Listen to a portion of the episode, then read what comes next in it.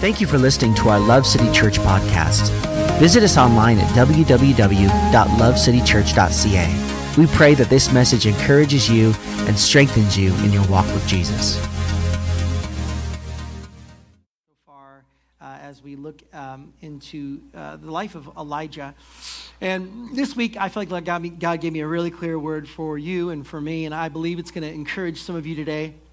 I would probably, if I were a betting man, I would imagine many of you are uh, in the season that uh, Elijah was brought into in this next section.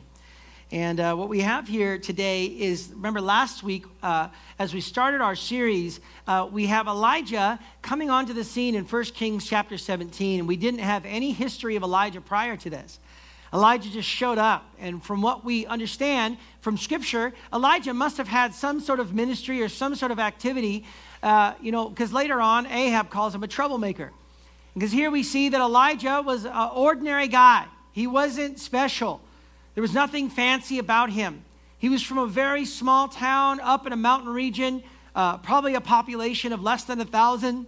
And this guy lived there, and he, uh, you know, he had his own fashion sense and his own look and his own appetite, and he was unique and different and interesting. And whenever he, he would go into the larger populace, people would look at him funny because he didn't dress like them and he didn't look like them, he didn't talk like them. He was just ordinary. But the idea of this series is to help you understand that you don't have to be an extraordinary person to be used by God.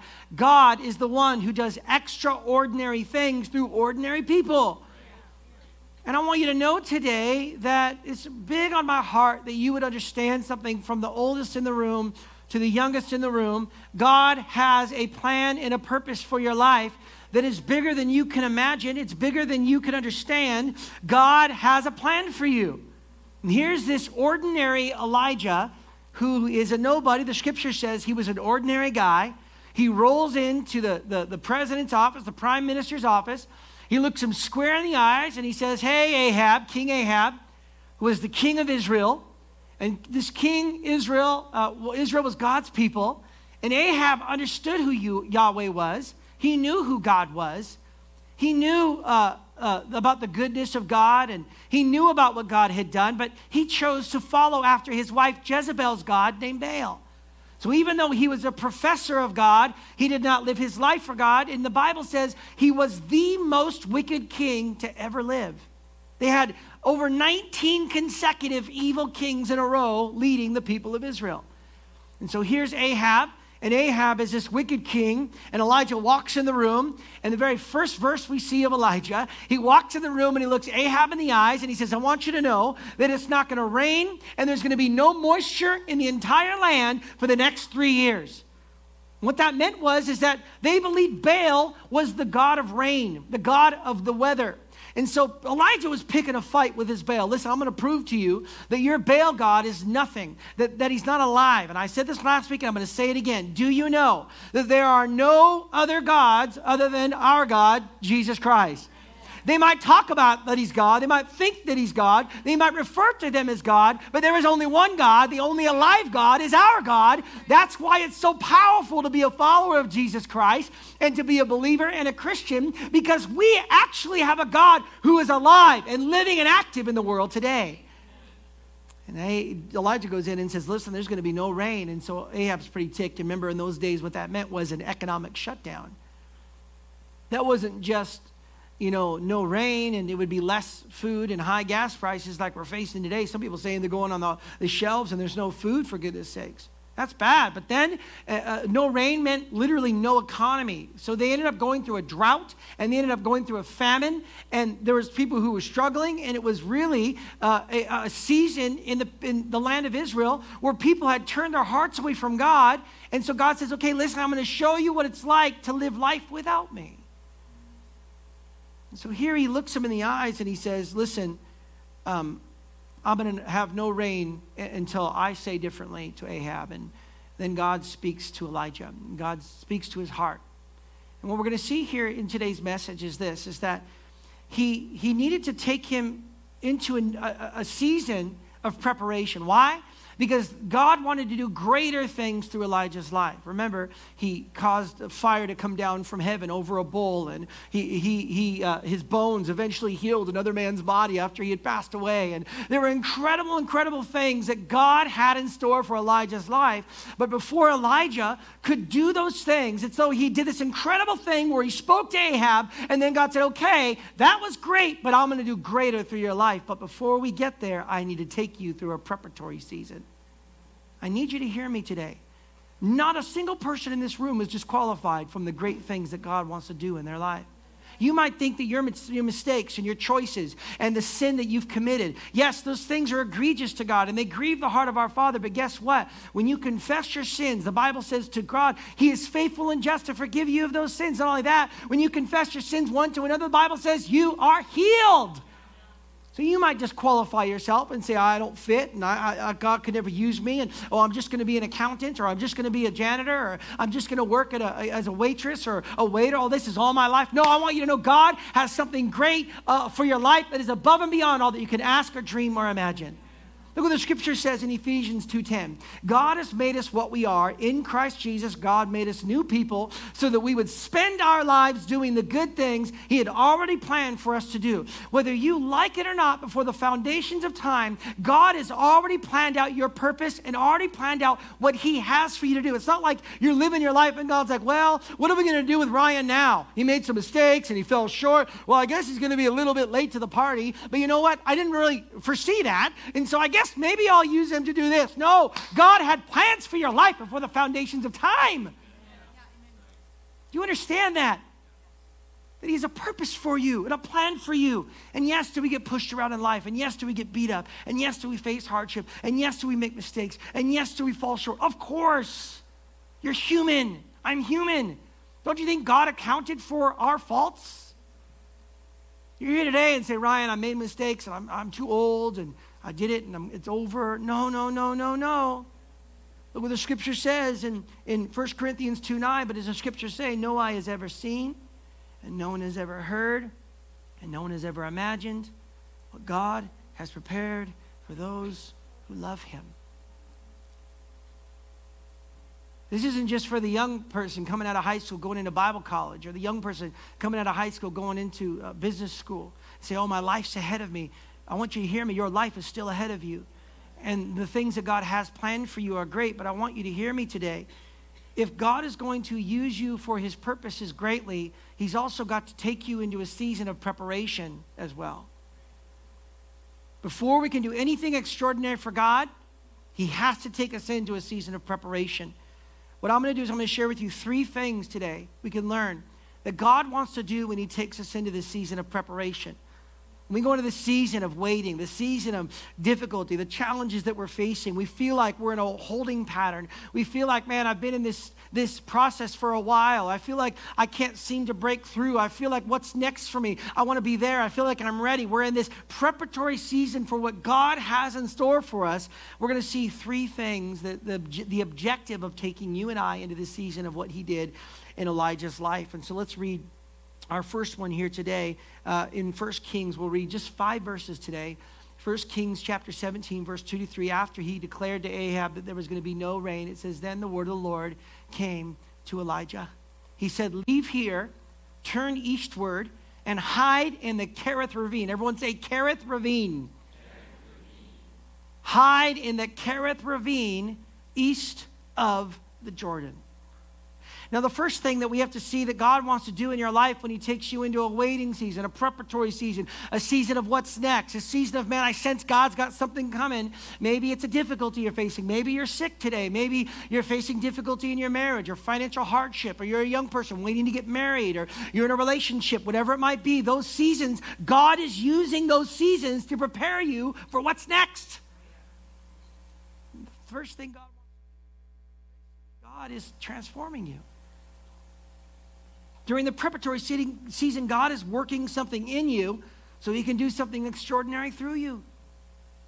It's a transforming season. Every season you go through, good and bad. Now, some of the seasons you go through are just a downright attack of the devil.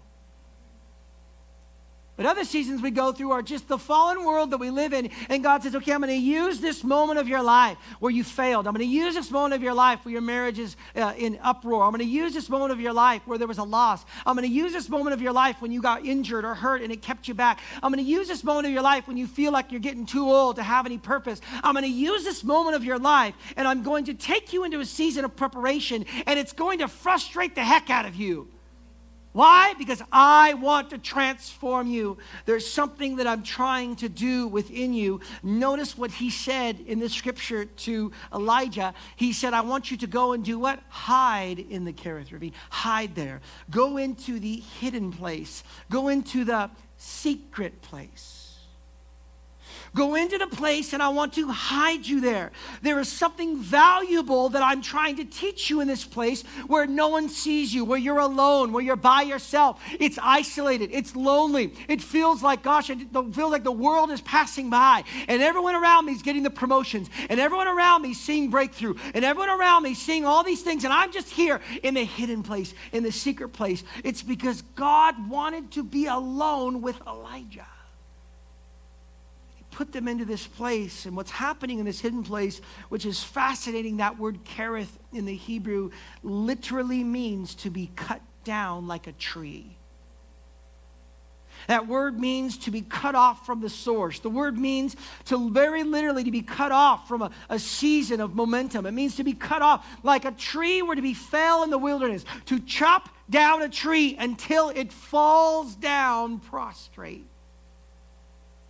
This season of cutting, this season of pruning, this season of working, this season, God said, okay, Elijah, you just came from a really great season of life, and now I've got great things in store for you, but I'm going to put you in a holding pattern, and I want you to go into the hiding place, into the secret place. And what I'm going to do there is I'm going to prune you, and I'm going to cut you, and I'm going to humble you, and I'm going to work on you, and I'm going to speak to you, and I'm going to identify areas of your heart and your life that will hold you back from what God, what I want to do in this next season. Yes, it's difficult, and yes, it's hard, and yes, I'm working in your life, but God sent Elijah to that place.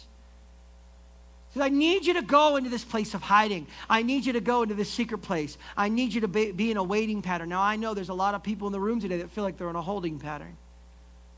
There's nothing more frustrating than a holding pattern. Can I hear an amen?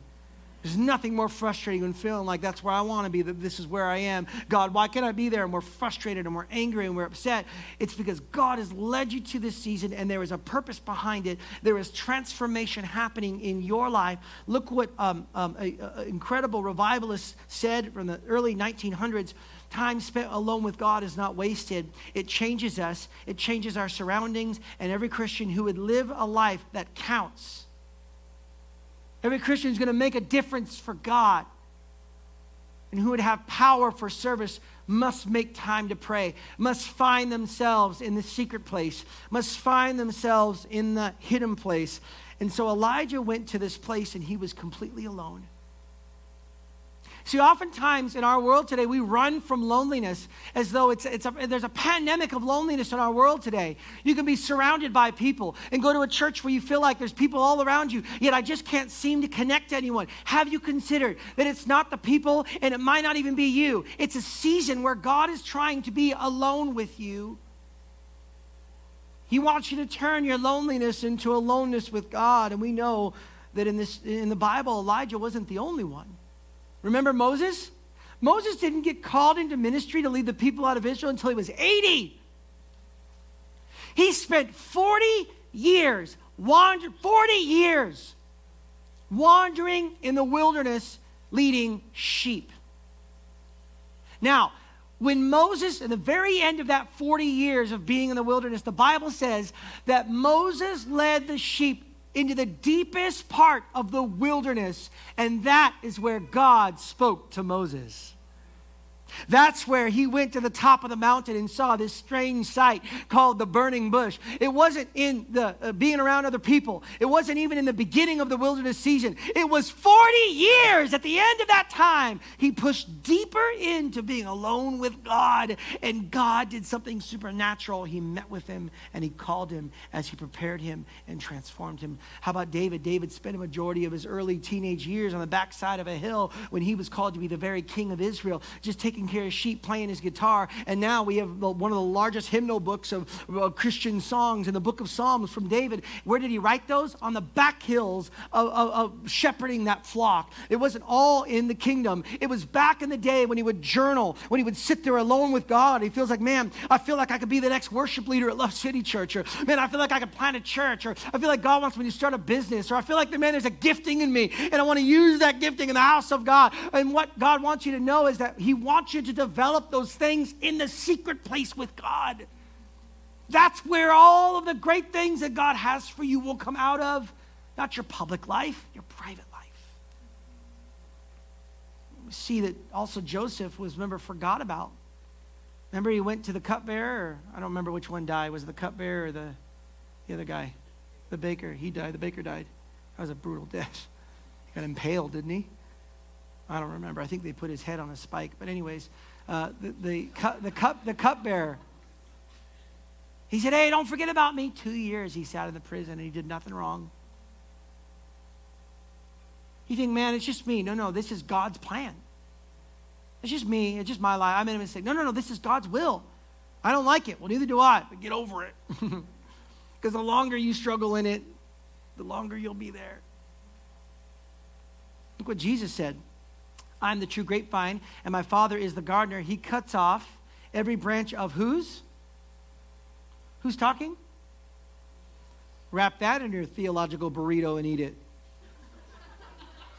He cuts off every branch of mine. Now, Jesus didn't sin, but Jesus was also human. The Father was teaching him and showing him and revealing to him that doesn't produce fruit, and he prunes the branches that do bear fruit so they will produce even more. Many of you here today are in this Kerith Ravine, and you might be in a season of pruning or crushing or cutting, or a season of frustration or a season of waiting. And what it does is it induces frustration, it induces bitterness at times, and anger and impatience. Maybe it's a season of pain, a season where you wonder, God, have you left me? Or maybe it's a, a season of isolation and you feel disconnected and alone. Or maybe it's you feel like, man, I've been put on the shelf and that I have more to give and that, and that I'm not done yet. And that you're watching life pass you by and you wonder, has God forgotten about me? I want you to know today, God says, no, you've got to understand. I am doing something in you. There's a preparatory work going on. I'm teaching you something that you could not learn any other way. I am doing this work in you so I can do more through you.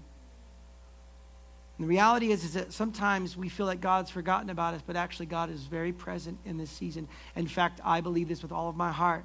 You will experience more of the nature and the character of God in this season than you will when you're doing the great things that God's called you to do when you're doing the great things God's called you to do and you're feeling like you're on all cylinders and man, I feel like God's opening doors, you reflect on those two seasons the season when I had nothing and where we had $800 to pay, I had to find $800 a month to pay our bills. And I just basically left a church and was frustrated at the season and I was feeling down and out and I, I didn't know want to serve the Lord. I remember my wife wanted to go to church and I said, No way, I hate church. I don't want to go to church. How many of you relate to me in that? Hallelujah. I don't want to go to church. I hate that pastor. I hate the Christians. I hate the people. They're all stupid. They're all liars, whatever. That's how I felt. And, but it was in that season where I felt the closest to the Lord. It was in that moment where I felt God's presence. It was in that moment where God stripped away all of my preconceived notions. And this is the question He asked me Ryan, when life stinks, do you still believe that I'm good? That's what He taught me during the lowest pit, pit season of my life. God is good no matter what, even when I'm not good. Even if I don't think He's good, how I think about God does not change God's nature and character. But he's showing you in this season, he's working on something in your life. And so many of you are there right now in the Kerith Ravine. And I want you to be encouraged today. It's going to stink, but the more God breaks you, the more God prepares you, the more isolation you feel, the more loneliness you feel, that means great things are ahead. There's two things I've learned in life. When the devil attacks, God's up to something. When I'm in a preparation season, God's up to something. The two things we hate the most the demonic attack, and when I'm in the waiting season, are the two things God uses the most to show us I'm up to something. Here's a second thought today. The second thing that God wanted Elijah to learn was this God is teaching you, look at this, total surrender. Look what he says in 1 Kings 17 5. So Elijah heard the word of the Lord. Go down to Kerith Ravine and hide there. Now, Kerith Ravine was an isolated, lonely place. And remember, they were in a drought and they were in a famine. It says he did what the Lord told him to do, and he went to Kerith Ravine, each of the Jordan, and he stayed there. It's okay, Leah. Don't cry, honey. God's teaching him complete surrender.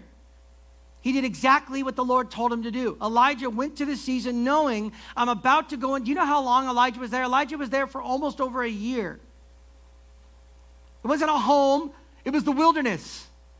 He went into the wilderness and he stood next to a dry stream and he had no food and he had nothing. He knew he was going into a season, but he knew that God was trying to teach him to totally obey. And when God's calling you into this season or you're in this season, you have two options and that is it. Your first option, and it's a hard word, is to be rebellious.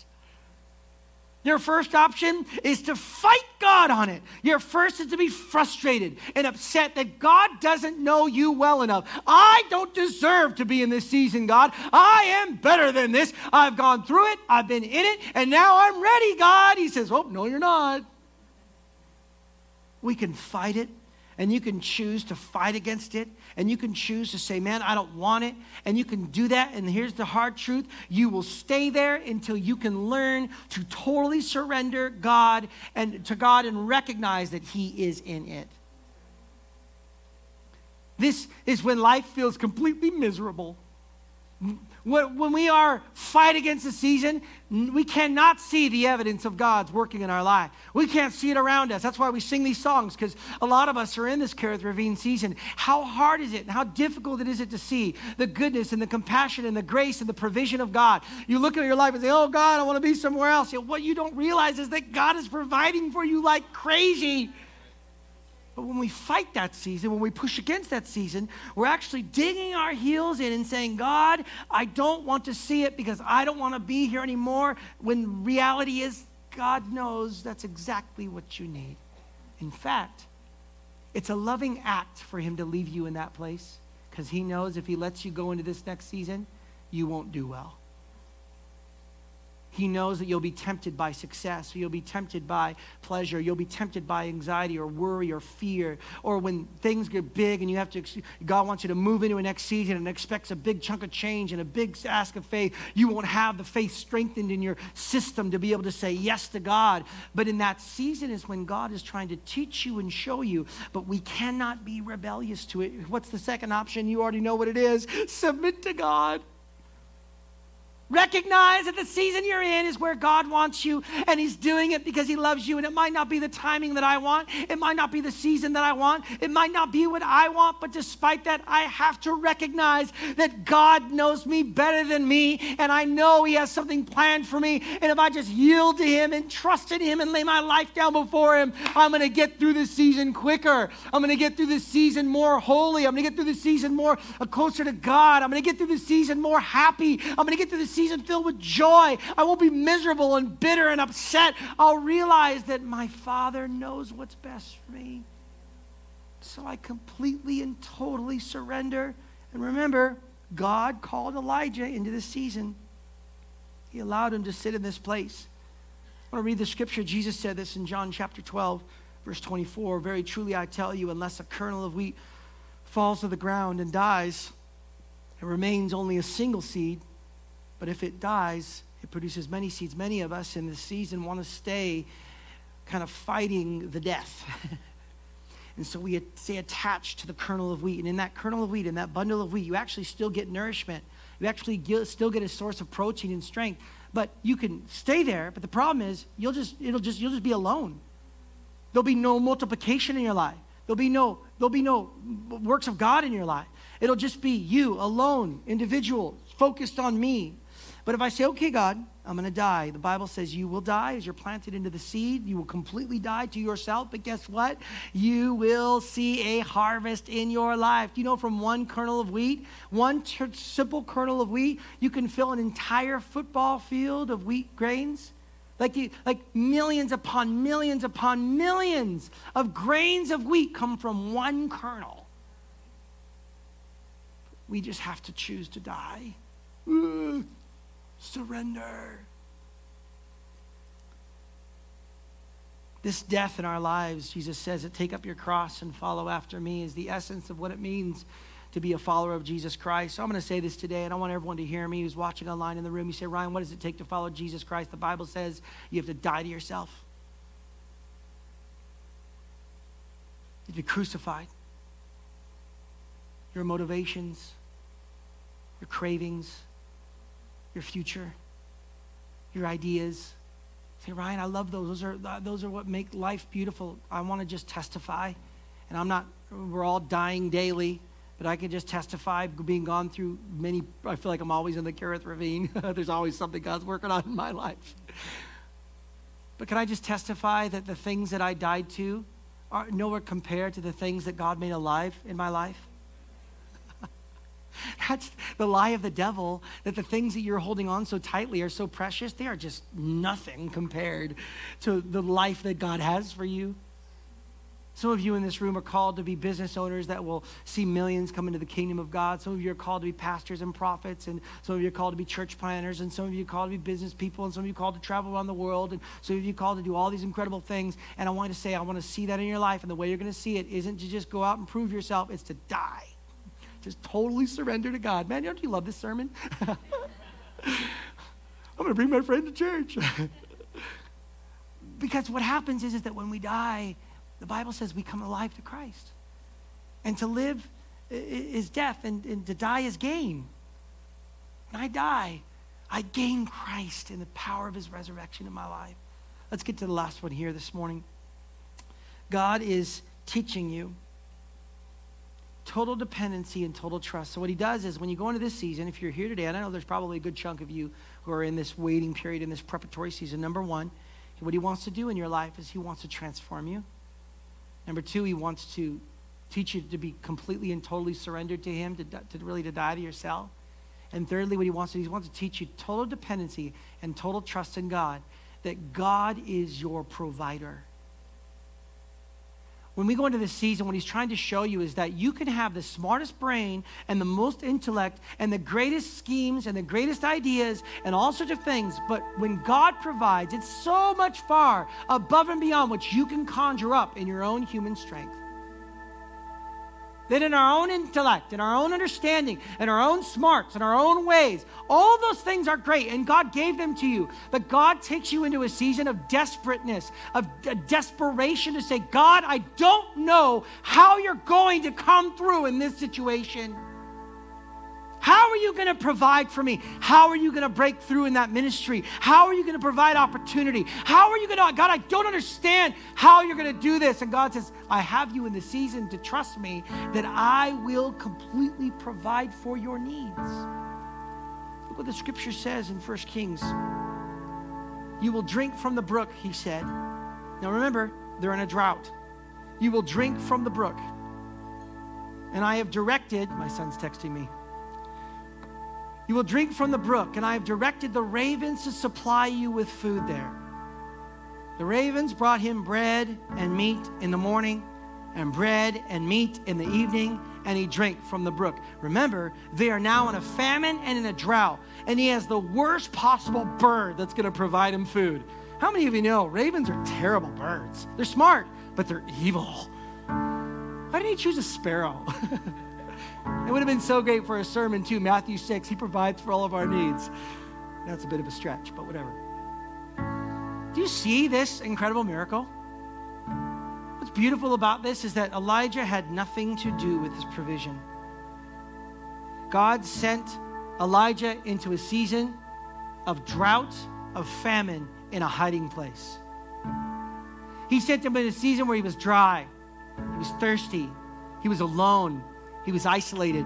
He felt broken. He felt beat up. He felt lost. he felt purposeless. He didn't know what to do next. And God says, That's exactly where I want you. God, that doesn't make any sense. Why? He says, Because I want you to come to the end of yourself so you can see that I'm going to use a stinking bird to feed you meat and bread every morning and every night. All of you vegetarians, you can take this up with God. It'll sink, it's sinking in slowly. God provided a meat. Elijah is by himself, and God does this extraordinary miracle.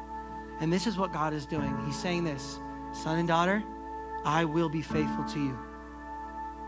Son and daughter, you can count on me to provide for you.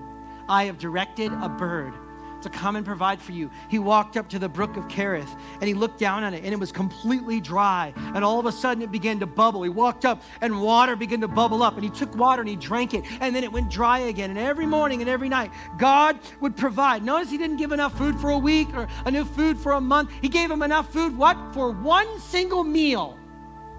Why? So that Elijah had to go back to the hiding place back to that secret place, back to the preparatory place, back to the place where he said, God, I know I could be doing a thousand other things, but this is exactly where you want me. And I'm going to drink from your word, and I'm going to drink from your spirit, and I'm going to drink from you, from who you are. And what God does is he begins to provide perspective for you, and he begins to provide understanding for you, and he begins to provide clarity for you, and he begins to provide love and favor and joy and faithfulness for you. And he said, God, I can go nowhere else else and experience this but being in the very hidden, secret place with God. I want you to know something. Look at this scripture.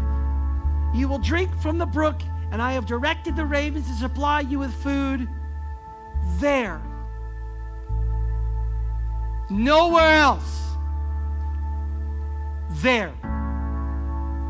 I am going to provide your daily bread in that hidden secret place. I am going to provide what you need for the day in that place. And this is the, the, reason I wanted to take us this direction today, because I believe there is a large majority of people who are feeling like they're in a season of waiting and they're frustrated and uh, may even be bitter with God and bitter with whatever life and feels like, man, I'm just frustrated. Bitterness and uh, uh being upset and angry is, is, is, I call it, you're being, you're, you're hangry. you need God's daily bread. You need the hidden place. You need the secret place. You say, Ryan, I spent so much time there. He wants you to go back. He wants you to go back to the brook of Kerith. He wants you to go back to the Kerith ravine. And he wants you to get on your hands and knees and say, okay, Lord, I need your spirit, Lord.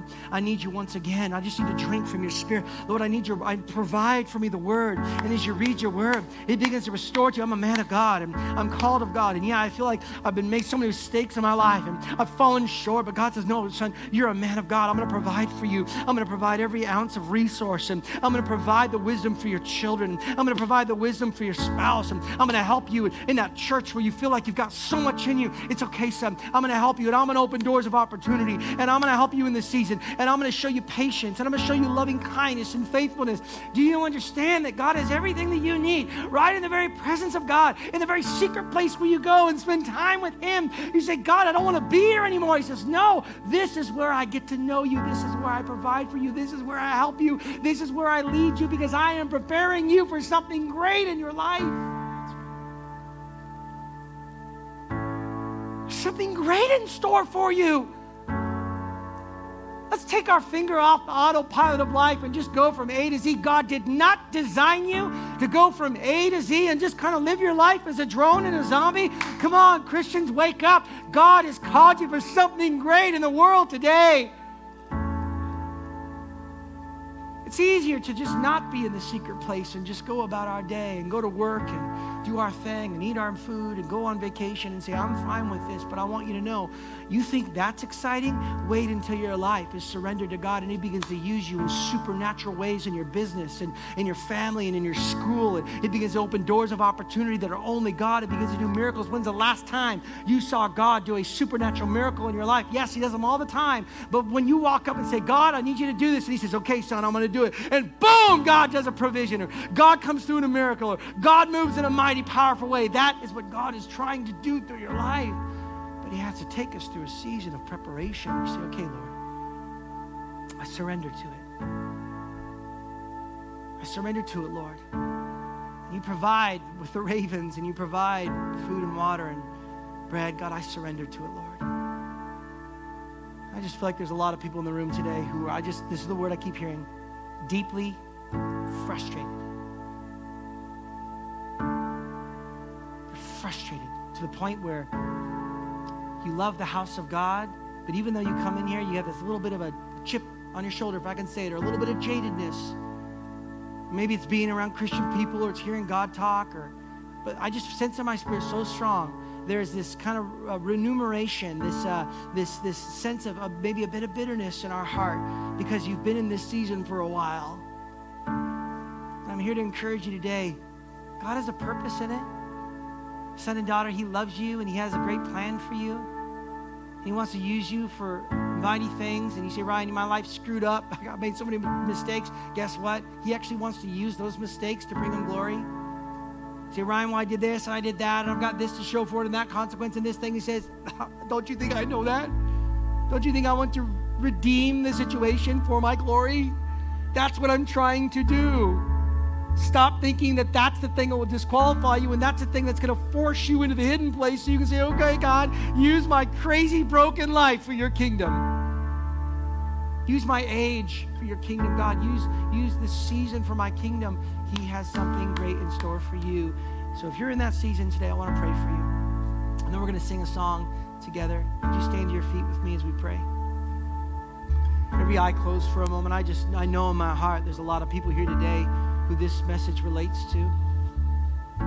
Just do me a favor, just close your eyes for a moment. I just this special moment with the Lord. Every eye closed, and just come on, would you just place your hands out in front of you like you're going to receive a gift from the Lord right now? I just believe He wants to come, and I believe there's going to be a, a, a transformation of your mind, a shifting of your thinking right now. Holy Spirit, I just pray Lord, for every person in the room today who's in this season or is running from that season, I pray, Lord, for the spirit of wisdom and revelation would come that they might know you better. Pray that the eyes of their heart will be enlightened, that you would open their eyes to see that the season that they're in right now, God, you're in it. You're providing for them, you're helping them, you're leading them, you're guiding them. And God, this is the season that you've called them into. And now, Lord, we surrender. We yield our lives to you, God, and we say, Father, whatever you want to do, we yield to you and say, God, I don't like it. It's not enjoyable. It hurts. But Lord, we give you permission. We say, Holy Spirit, do what you want to do. Come on, with every eye closed in this place today. Anybody in the room today, say, Ryan, I'm not a follower of Jesus Christ. Man, I'd like to give my life to Christ today. I'd like to start a journey with him. What we want to do is we're going to put a slide on the screen behind me. And what we want you to do is, uh, if you'd like to give your life to Jesus, we want you just to scan that QR code or text that message. We want to talk to you today. But if that's you today, come on, you're in the room. I want you just to put your hand in the air and say, Ryan, I want to accept Jesus Christ into my life today. Come on, anybody in the room today? Say it's my first time being at church, or maybe you've fallen away from the Lord and you want to start a new journey with the Lord today. It's very simple. Just put your hand in the air, put it right back down, and then I'll pray for you real quick. Father, we just pray for these people today, Lord. Holy Spirit, we want to say thank you for them. We pray, Lord, that they would give their heart to you. They make a confession of faith with their mouth and believe in their heart that Jesus Christ is Lord. The Bible says they will be saved. And as they make that commitment today, Father, I pray they would start a journey with you. They would get a Bible, they'd read your word, and Lord, you would transform their lives. You've chosen them, you've called them today, and we love you in Jesus' name. Thank you for listening to our Love City Church podcast. Visit us online at www.lovecitychurch.ca. We pray that this message encourages you and strengthens you in your walk with Jesus.